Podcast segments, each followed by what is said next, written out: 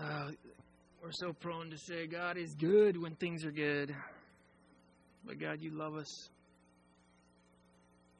You love us no matter where we're at, no matter how we're stained, how we're broken. God, we thank you for that. God, we thank you for Christ who died in our stead, that uh, you can love us and you can look at us and see him. That we're covered by Christ. God, we pray for this day, this time we have together, this coming together that we do.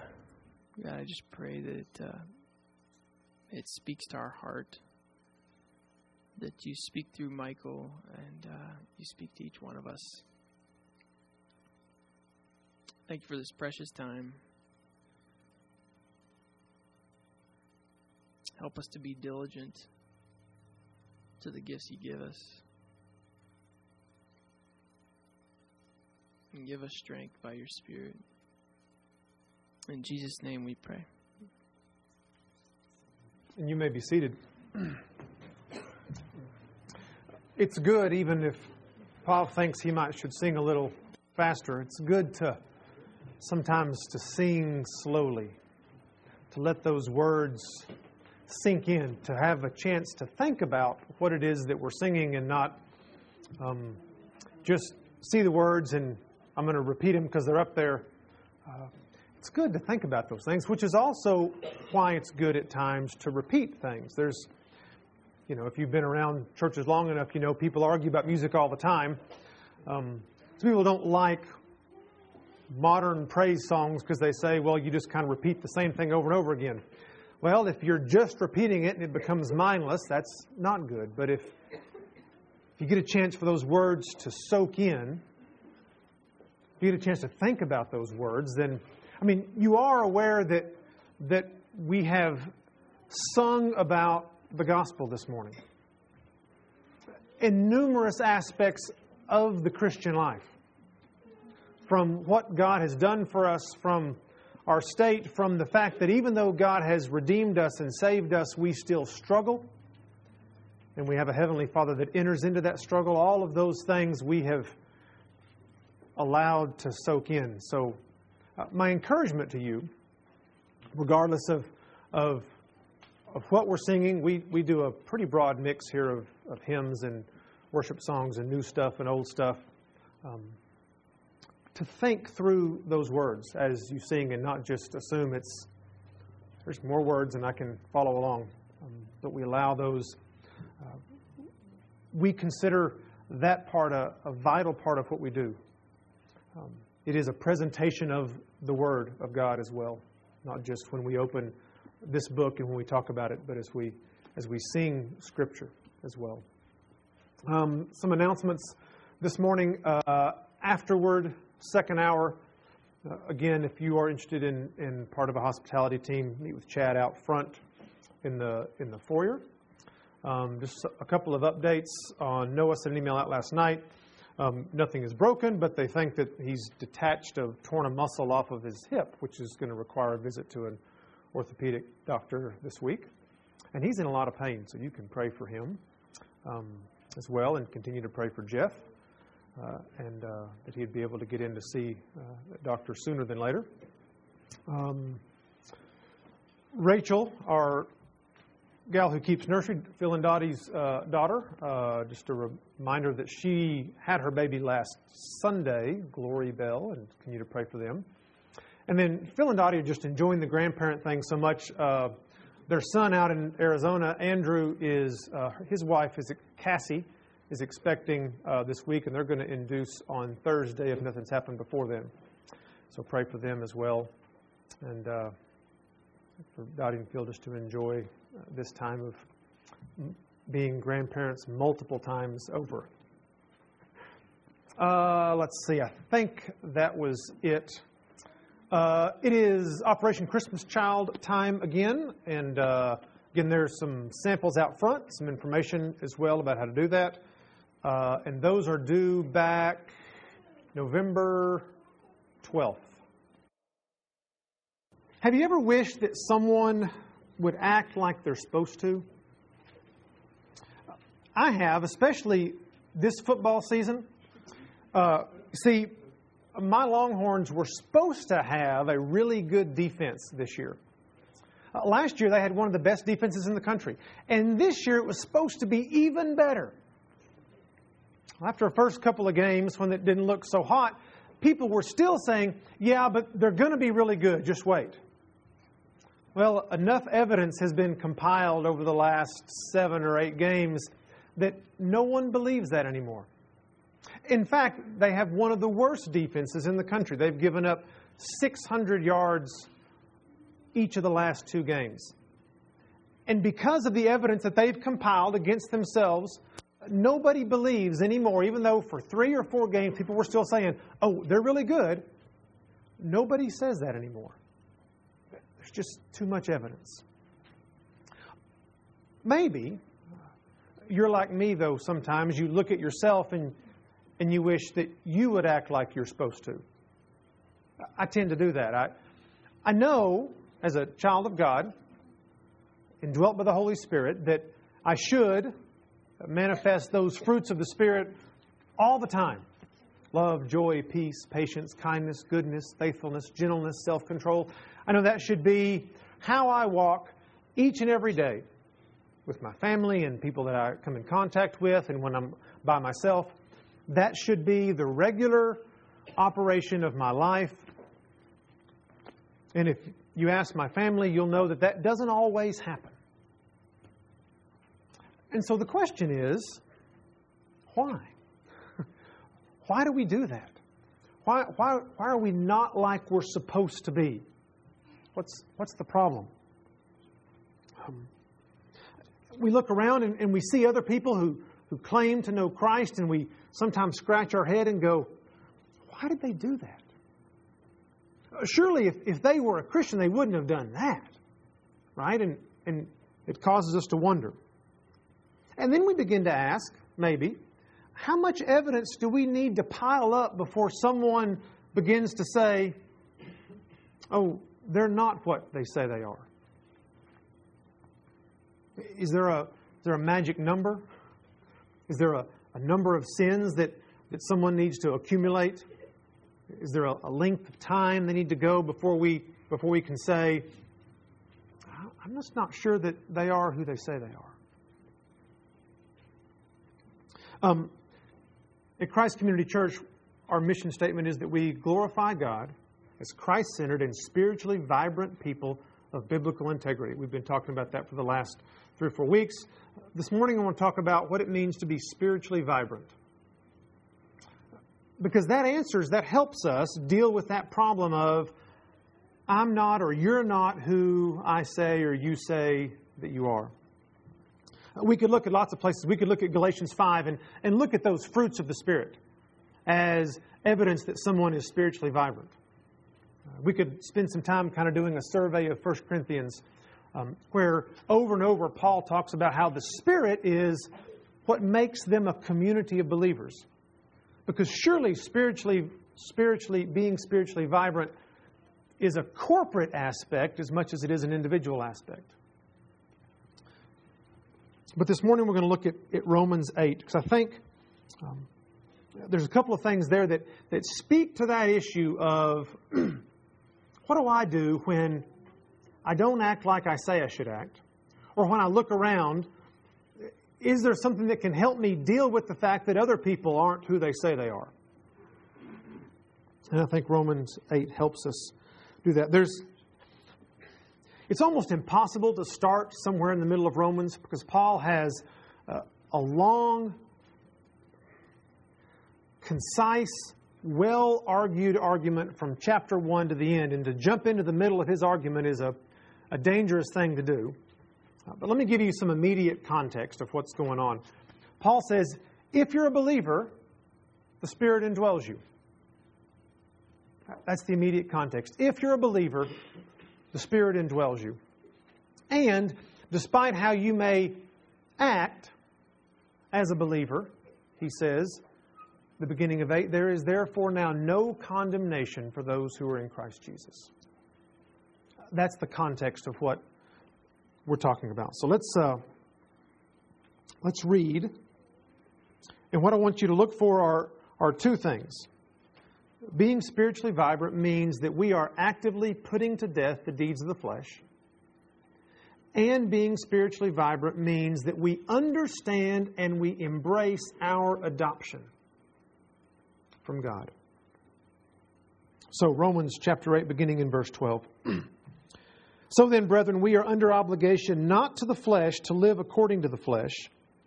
For if you are living according to the flesh, you must die. But if by the Spirit you are putting to death the deeds of the body, you will live. For all who are being led by the Spirit of God, these are sons of God. For you have not received a spirit of slavery leading to fear again, but you received a spirit of adoption as sons, by which we cry out, Abba, Father. The Spirit Himself testifies with our spirit that we are children of God. And if children, heirs also, heirs of God and fellow heirs with Christ, if indeed we suffer with Him, so that we may also be glorified with Him. Would you pray with me, please? Father, as we look at your word this morning, I pray that you would open up our hearts and our minds and our ears and ultimately our wills that we may do your will. We ask these things in Christ's name. Amen. Uh, first point Paul makes is that if the Spirit lives in us, we're to put to death the deeds of the flesh. He begins by saying, So then you are under no obligation to the flesh. Um, you're under no debt to the flesh. You don't owe your body anything, despite the fact that it may scream at you, I need, fill in the blank, or I want, fill in the blank, or to be happy, I have to have, and you fill in the blank. Regardless of what your body says to you, you're under no obligation as a believer to do what it says. You don't have to listen to that anymore. That's good news, that's encouraging. The problem is is that it screams all the time that it wants things from us.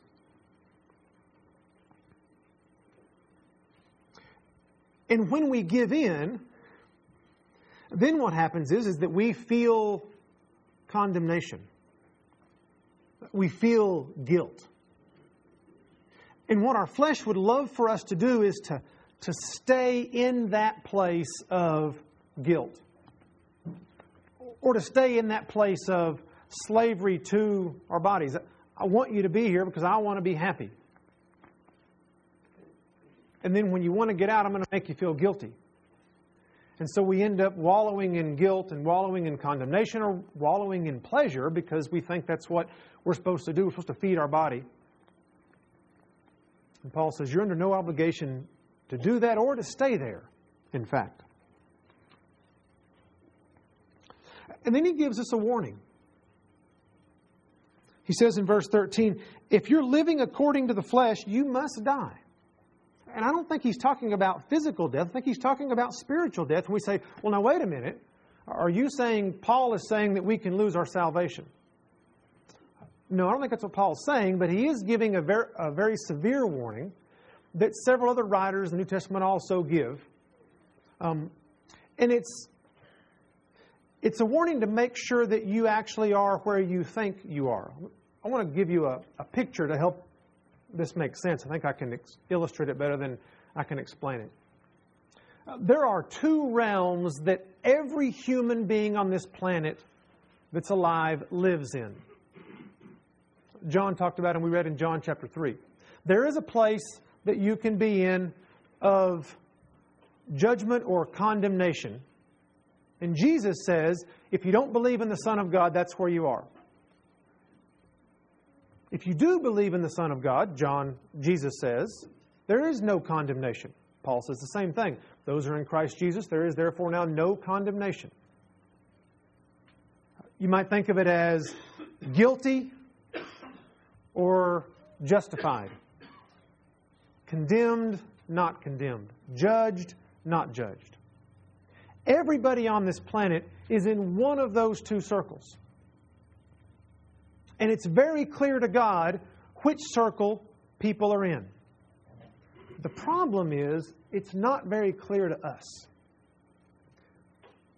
We have a hard time sometimes distinguishing, maybe even where we are, or certainly we look around and we think, well, where do they fit in?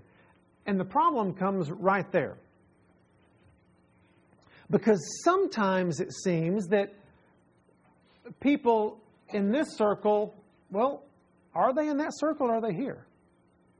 And people that we think are in this circle, sometimes, well, maybe they're in this circle. It's hard to tell. Two ways to think about that. Uh, there are people who have not trusted in Christ, but their life looks really good. They may even know all the right Christian language. They may live a life that looks better than some believers that you know.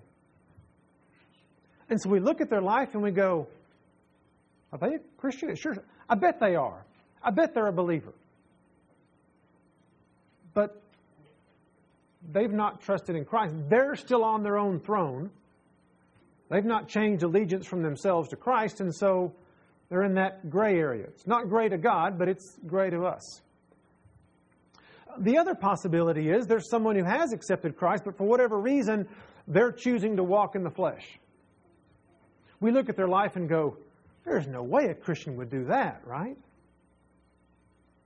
Or maybe you look at your own life and go, I can't believe I did that. Am I a Christian? Am I a child of God? Would I do that if I'm a child of God? And we doubt about someone else, we doubt about ourselves. And the problem is, is that, that we've built these frameworks of outward behavior, and we allow that to be our guide sometimes. And that can be a dangerous thing because in our minds, there's, there's that gray area where it seems people fall in that we can't figure out where they fit. Now, in God's mind, those areas don't exist. He knows, but we struggle with that. And what Paul is saying when he says, if you live according to the flesh, you will die, it's a warning that you know, if you find yourself here, there's, there's only two reasons that you're there.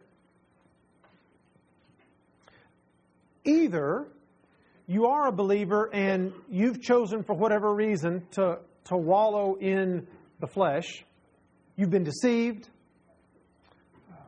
you've, you've not fought like you should, or it's possible that you're not a believer and you need to make sure that you are who you say you are.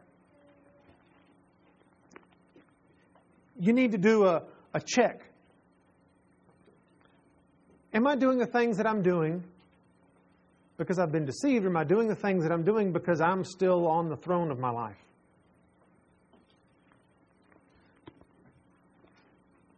And Paul says, if you are living according to the flesh, you must die. But if by the Spirit you are putting to death the deeds of the flesh, you will live. See, we still struggle with that because there's Paul doesn't give us a hard and fast rule. Paul, how many times can I jump back over in this circle and, and still be okay? Or, or how long can I wallow over here in the flesh? Is that a week? If a week goes by, what about a month? Paul, what if I'm struggling for a year? He doesn't spell that out, but the warning is Christians don't belong here. Believers don't belong there. And the way that you get out of there is either one, accepting Christ and believing what he says, there's no condemnation, or two, if you are a believer, to put to death the deeds of the flesh. Stop playing around in that middle area and going, well, okay, next week, next week, I'm going to make a decision. I'm going to, I'm going to stop doing whatever it is that I'm doing. It's interesting. The issue is not how often or how much. The issue really is the attitude. Jesus talks about that in Revelation 3 so he's writing to the church in Sardis. He uses some of the exact same words that Paul uses, and he couches that argument in terms of repentance he tells that church, There are some of you that are about to die. And then he says, Repent.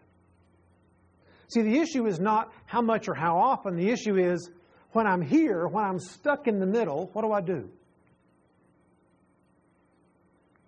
And the clear teaching of Scripture throughout is repent.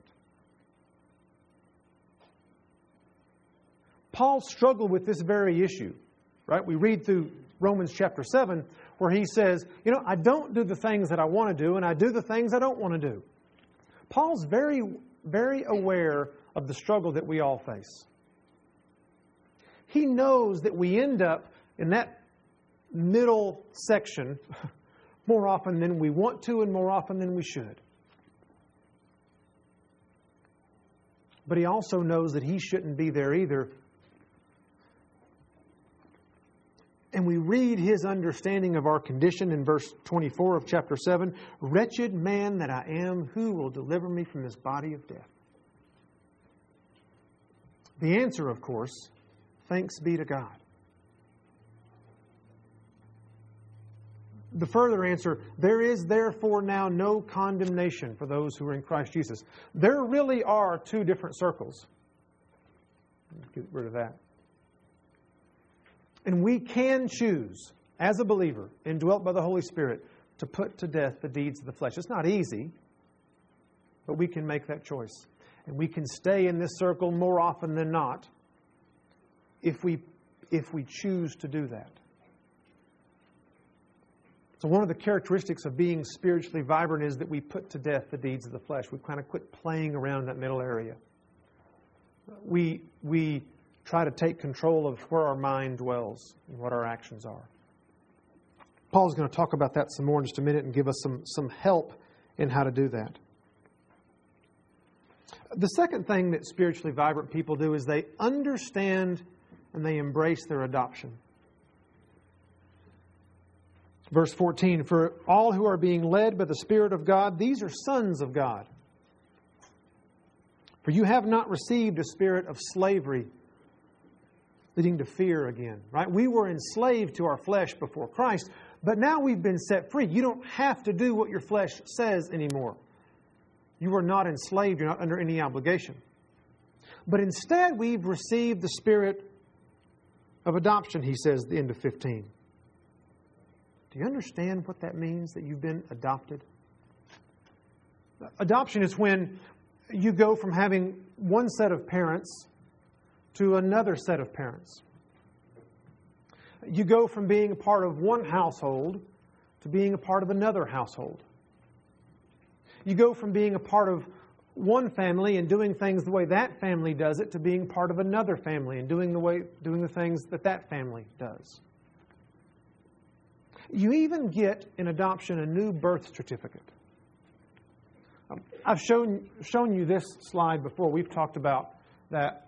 Um, as a child of God, you have a new birth certificate. You're no longer a child of the devil or a child of this world or anything else. Um, you could just put your name in that top thing. You might ought to write one of those out. Keep it on your desk or on your wall as a reminder of the fact that you are adopted by God. You're a child of God. You're no longer a child of anybody else in the spiritual sense. You have a new beginning. You have a new identity. You have a new family. Says, yeah, but you know, I've heard stories about adopted kids, and sometimes they're not treated just like the real kids. Well, Paul addresses that issue. The Spirit Himself testifies with our spirit that we are children of God, and if children, heirs. Heirs? That do we get like what's left over after the real kids get it? No, he says heirs of God and fellow heirs with Christ, or joint heirs with Christ. You just need to let that sink in for just a little bit. You're not a second class child or a second class citizen of heaven. You're not like the stepchild that gets treated poorly. Joint heirs with Christ, with the Son of God.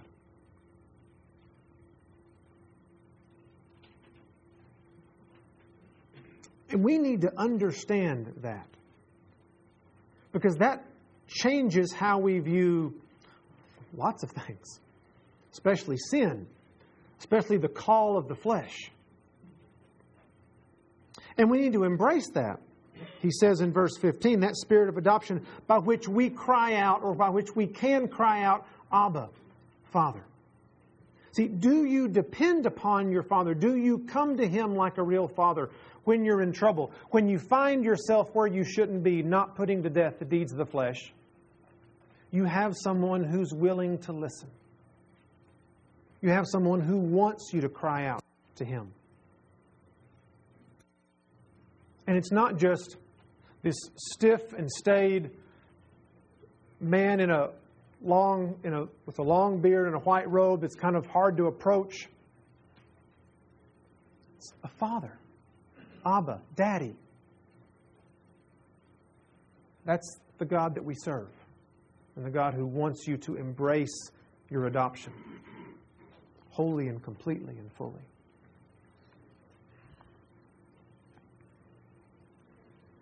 But then Paul gives us another condition. I hate when he does that. this is true if indeed we suffer with him, talking about Christ. What he's not talking about is, is the cross. See, we, we can't suffer with Christ the way Christ suffered on the cross. Only, only Jesus could do that. Only Christ could, could pay for our sins. Paul's not talking about that. He's talking about the suffering that Jesus did, in a sense, from the beginning all the way through the garden. That suffering of putting to death his humanity for the sake of you and me. Over and over again, Jesus was tempted to take a shortcut. Those three temptations by Satan early on, and even in the garden, the temptation was real. He spoke it. God, if there's another way.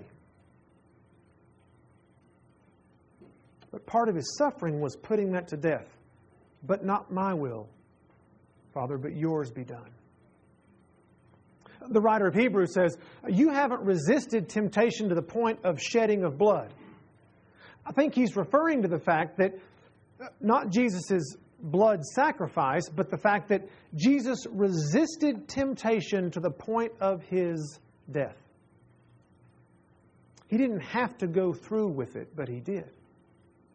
And what Paul is saying is, are you willing to suffer like that to put to death the deeds of the flesh? Right, sometimes we don't do it because it's just it's, it's inconvenient to get rid of that sin. It might be embarrassing to get rid of that sin because it might require someone knowing something about me that I don't want them to know. It might require being ruthless. Right? Jesus said, if your right hand causes you to sin, cut it off. Well, your hand doesn't cause you to sin, but there are lots of other things that lead us into temptation. Are we willing to get rid of them? And you know more than I do what those things are in your life. But are we willing to suffer? Are we willing to shed blood? To sacrifice something to stay out of sin, to stay out of that middle area that we talked about? Are you willing to be ruthless? Christ was ruthless because he cared about you and he cared about me, and he wanted to offer his Father a holy sacrifice that was acceptable. And Paul says, we get to share in that if, if we're ruthless in the same way. Because when we talk about those two spheres on this planet, we're either condemned or we're not condemned. There's another sphere that's yet to be. The end of 17, if indeed we suffer with him, so that we also may be glorified with him. See, right now, this sphere of non condemnation sometimes in this world gets blurred with that other sphere.